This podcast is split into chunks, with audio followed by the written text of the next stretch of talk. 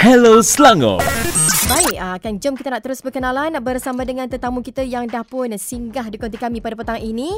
Uh, kita nak terus berkenalan bersama dengan berbahagia Dr. Azhani Akmar binti Azhar uh, dari yang kata uh, Hospital Shah Alam eh, Ya, doktor eh? betul. Yes. Ah, kalau ikutkan perjalanan jauh ke dekat? Jam tak? Uh, jauh tak jauh tapi jam ya betul. Ah, sebab tu dah tahu lah eh. Betul, ya.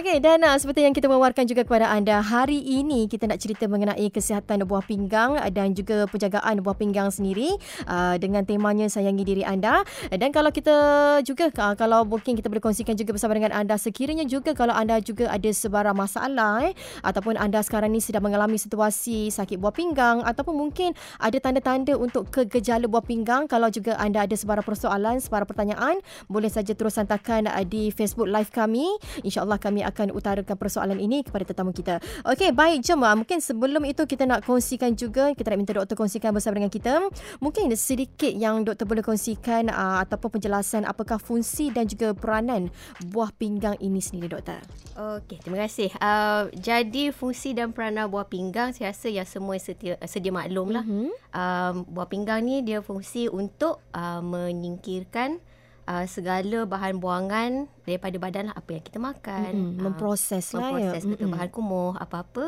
Uh, ubat-ubatan eh betul. keseluruhan lah eh Ya, okay. buah-buahan, Mm-mm. air berlebihan dan juga dia menjaga keseimbangan uh, garam dalam badan kita sendiri. Mm-mm.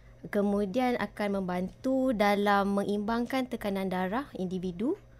Uh, dia juga actually sebenarnya buah pinggang ni menghasilkan hormon yang penting untuk uh, penghasilan pembentukan darah merah kita. Mm-mm. Uh, selain daripada itu, buah pinggang pun dia berperanan untuk uh, memastikan tulang kita sentiasa sihat.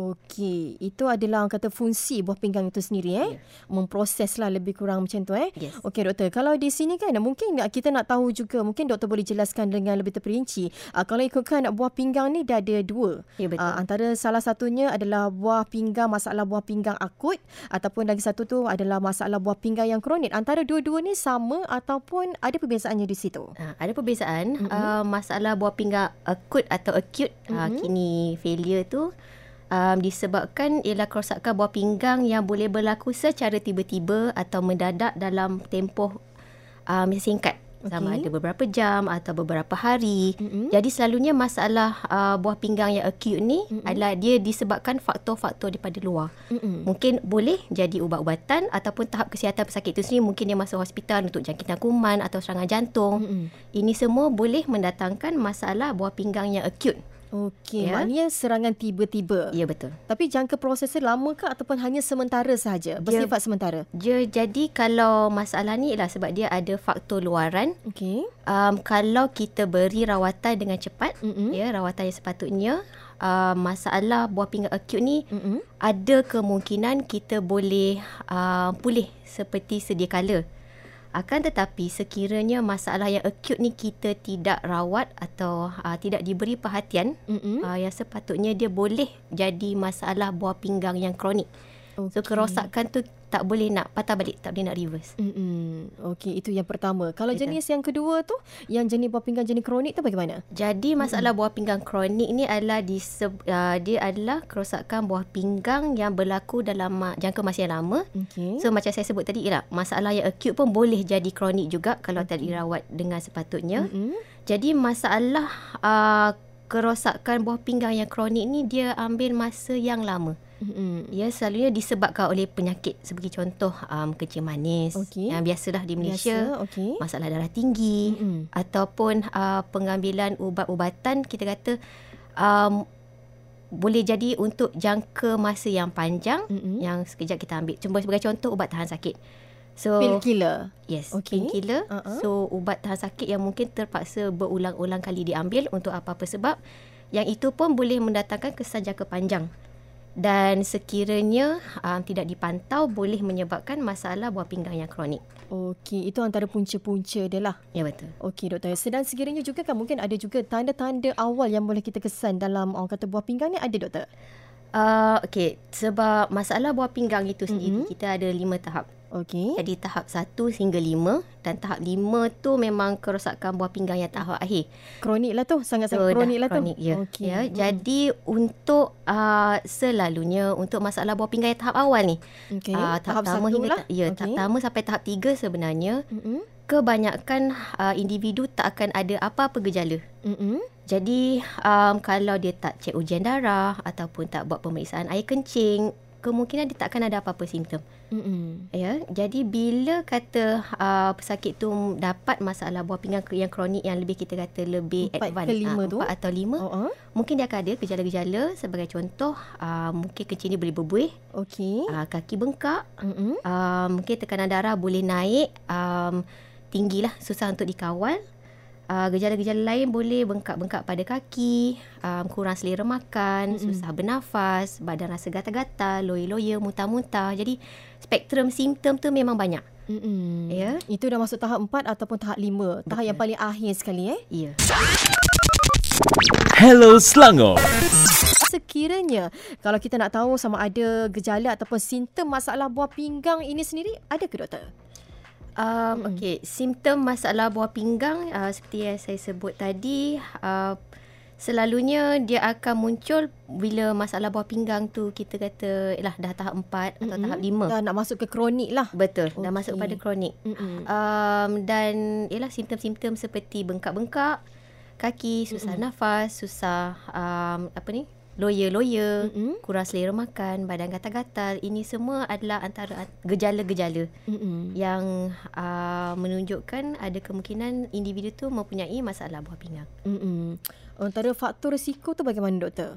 Okey, banyak faktor risiko Mm-mm. untuk um, pesakit dapat buah pinggang. Jadi uh, uh, antaranya adalah penyakit itu uh, penyakit-penyakit seperti penyakit kencing manis yang tak Mm-mm. terkawal Ini yang paling kata statistik tinggi lah eh. um, di Malaysia ya. Okey. Uh, kalau ikutkan statistik tahun 2021 uh, lebih daripada lima lah lebih daripada separuh pesakit yang menjalani dialisis Mm-mm. ya me, uh, mempunyai kegagalan buah pinggang disebabkan oleh kencing manis. Kencing manis eh. Ya. Mm-mm. Uh, selain daripada itu uh, masalah seperti masalah darah tinggi yang tak terkawal pun boleh menyebabkan uh, sakit buah pinggang um, ataupun siapa-siapa individu yang ada sejarah uh, masalah buah pinggang dalam keluarga pun berisiko juga Maknanya keturunan eh. boleh jadi faktor keturunan betul Okey. betul um, dan juga individu yang ada masalah gout uh, yang gout ni um, kena berhati-hati juga kerana uh, kan kalau seseorang tu dapat masalah gout dia ada sakit-sakit sendi dia akan perlu ambil ubat tahan sakit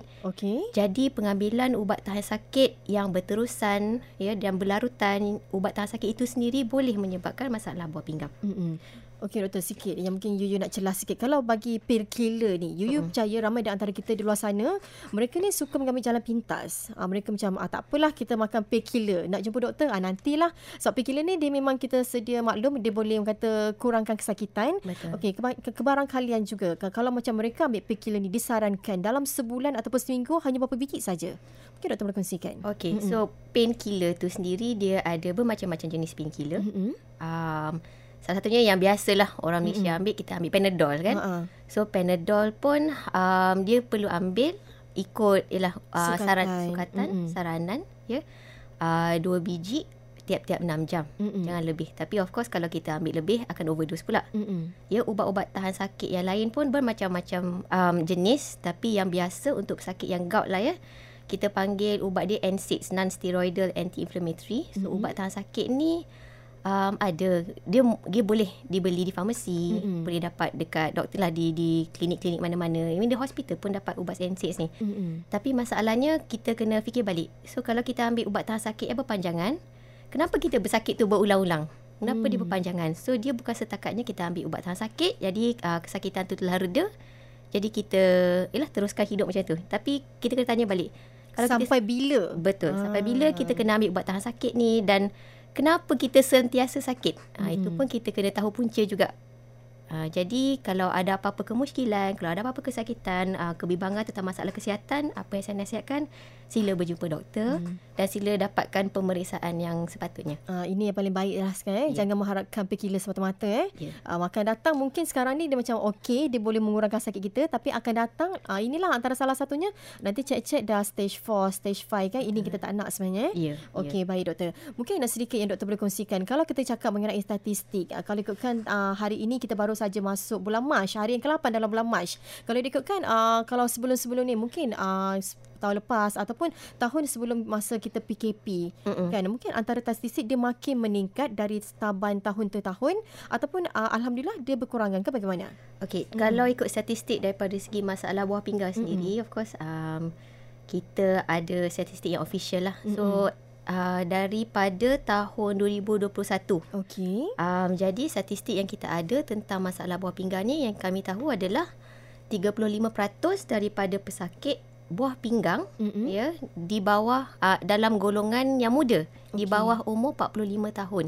Okey. Ya so uh-uh. 35% tu adalah nombor yang besar. Uh-uh. Membimbang ya. mem- tahap membimbangkan jugalah eh. Ya betul. Mm-hmm. Betul. Dan uh, seperti yang saya sebut tadi lebih daripada 50% pesakit yang mempunyai yang menjalani dialisis ya mempunyai masalah kencing manis. Mm-hmm. Ini yang pertama eh. Ya. Mm, kalau ada antara orang kata peranan wanita ataupun jantina sendiri bagaimana doktor?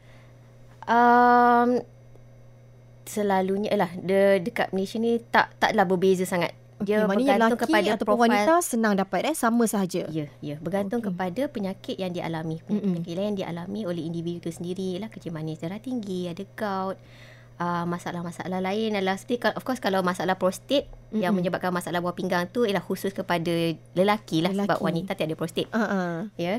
Um tetapi secara amnya uh, masalah-masalah kesihatan lain yang biasa di Malaysia ni yang saya sebut lagi kencing manis, kencing manis, ya. Gout, uh, yang ini semua faktor-faktor risiko untuk masalah mm-hmm. buah pinggang. Ini adalah faktor utama penyakit lah yang mudah kena sakit buah pinggang ni sendiri. Ya betul. Okey, ada cara tak doktor sekiranya kalau kita ni memang ada penyakit uh, buah pinggang bukan kita lah orang lain lah yeah. risau pula kan. Yeah, yeah. Okey, sekiranya mereka ni kan uh, baru saja di bawah kata kronik, uh, mungkin satu, dua, tiga adalah uh, kata simptom yang boleh diselamatkan lagi ada tak cara mungkin cara pemakanan rawatan dan sebagainya untuk kita nak terus uh, tak nak ada penyakit buah pinggang ini sendiri so, untuk mm-hmm. masalah buah pinggang ni okey um, apa yang penting daripada peringkat awal tu adalah pencegahan sendiri mm-hmm. ya yeah? So kalau kata peringkat awal, kalau individu tu ni mempunyai masalah buah pinggang disebabkan kencing manis. Okay. Jadi kita perlu rawat punca dia lagi, mas punca mm-hmm. dia sendiri. Kencing manis tu lah. Kencing manis okay. perlu dikawal. Tekanan mm-hmm. darah perlu dikawal juga. Mm-hmm. Jadi sekiranya uh, penyakit-penyakit ini sendiri tidak dikawal dia boleh melarat dan mendatangkan kesan uh, untuk jangka panjang iaitu masalah kerosakan buah pinggang. Hmm, okey, baik. Uh, kan apa yang telah pun doktor kongsikan bersama kita, uh, semoga kita dapat manfaat lah sebenarnya. Okey, mungkin antara langkah-langkah pencegahan yang sedikit kita boleh kongsikan di sini dan juga sekaligus uh, mungkin ada kata-kata khas untuk semua uh, pendengar setia Selangor FM sekarang saya dengarkan Selangor FM sekarang mungkin kalau mereka ada situasi buah pinggang tapi mereka tahu mereka ada tanda-tanda yang telah pun doktor kongsikan tadi antaranya contoh uh, kencing berbuih mungkin ini adalah tahap kronik tapi mereka masih lagi macam tak nak berjumpa dengan doktor dan sebagainya sebagainya mungkin ada tak kata-kata yang mungkin bagi mereka insaf dan juga mereka datang untuk berjumpa dengan pakar sebenarnya Okey, mm-hmm. jadi seperti saya sebutkan, um, penges- pe, kita kata pencegahan lebih awal, baik, eh? pencegahan yeah. awal adalah mm-hmm. lebih baik daripada rawatan. Ya. Yeah. Ya, jadi uh, untuk inilah rakyat Malaysia tu sendiri yeah. kita perlu lebih peka tentang tahap kesihatan sendiri. Ya, sekiranya ialah kita muda, uh, ada adik-beradik, mak ayah, mm-hmm. ada masalah kecil manis, darah tinggi, ya ataupun ada masalah buah pinggang itu sendiri kita perlu prihatin tentang diri sendiri dapatkan pemeriksaan awal ya berjumpa dengan doktor. Uh, kalaupun memang kalau kata dah ada penyakit kencing manis atau darah tinggi um, perlu sentiasa ialah uh, adalah ambil ubat ikut nasihat pertama. Dan kedua kena ada follow up Mm-mm. Sentiasa pergi rawatan berkala, ya, jumpa doktor, kita tengok status kesihatan macam mana, adakah gula terkawal, Mm-mm. adakah tekanan darah terkawal. Dia bukan setakat kalau kata uh, kita dah ada kencing manis, um, doktor bagi ubat, kita makan ubat, lepas tu sama ubat kita beli sendiri dekat farmasi sebab ialah kesibukan daripada segi pekerjaan ataupun harga keluarga kita tak nak pergi jumpa doktor. So uh, kerana apa-apa ambil apa-apa ubat-ubatan ya um, tanpa kawalan atau ya satu tanpa kawalan ubat-ubatan tanpa kawalan dan yang kedua kalau penyakit tu sendiri tidak dikawal dia boleh mendatangkan kemudaratan. Betul. Mungkin ya. yang lagi teruk sebenarnya kan? Ya. Hmm. ya. Okey, baik. Sedikit doktor yang mungkin uh, sebenarnya Hari Wanita hari ini ada kata-kata khas untuk semua wanita-wanita yang sudah dengarkan Selangor FM. Mungkin ibu doktor sendiri ke? Silakan. Eh, jadi uh, ya, selamat Hari Wanita ya. untuk wanita-wanita di luar sana. Um, yang ialah walaupun kita dalam kesibukan pekerjaan urusan keluarga ya uh, kita perlu ialah ambil berat tentang diri sendiri Kesihatan. dan keluarga sendiri. Hmm. Jadi um, kita kita kena mengamalkan gaya hidup yang sihat ya, uh, makan makanan yang sihat. Hmm. Ya, kurangkan gula, kurangkan garam, sentiasa bersenam, ya. Um, mengawal kawal lah berat badan mm-hmm. sendiri bukan diri sendiri saja kita kena galakkan um, ahli keluarga kita juga mm-hmm. orang yang kita sayang lah yeah. ya ha, tak sayang pun kita panggil juga Betul. Eh? Betul. kita lebih cakna lah dengan orang, dengan orang keliling kita eh. Ya. Yeah. Okey, baik sekali lagi nak ucapkan ribuan terima kasih. Ah kejap je masa berlalu kan. Uh, kita dah sampai di penghujung siaran. Uh, terima kasih sekali lagi diucapkan kepada yang bahagia Dr. Azhani Akmar binti Azhar uh, dari pakar nefrologi Hospital Shah Alam eh uh, kerana sudi bersama kita dan juga berkongsikan mengenai kesihatan buah pinggang dan juga bagi penjagaan buah pinggang ini sendiri.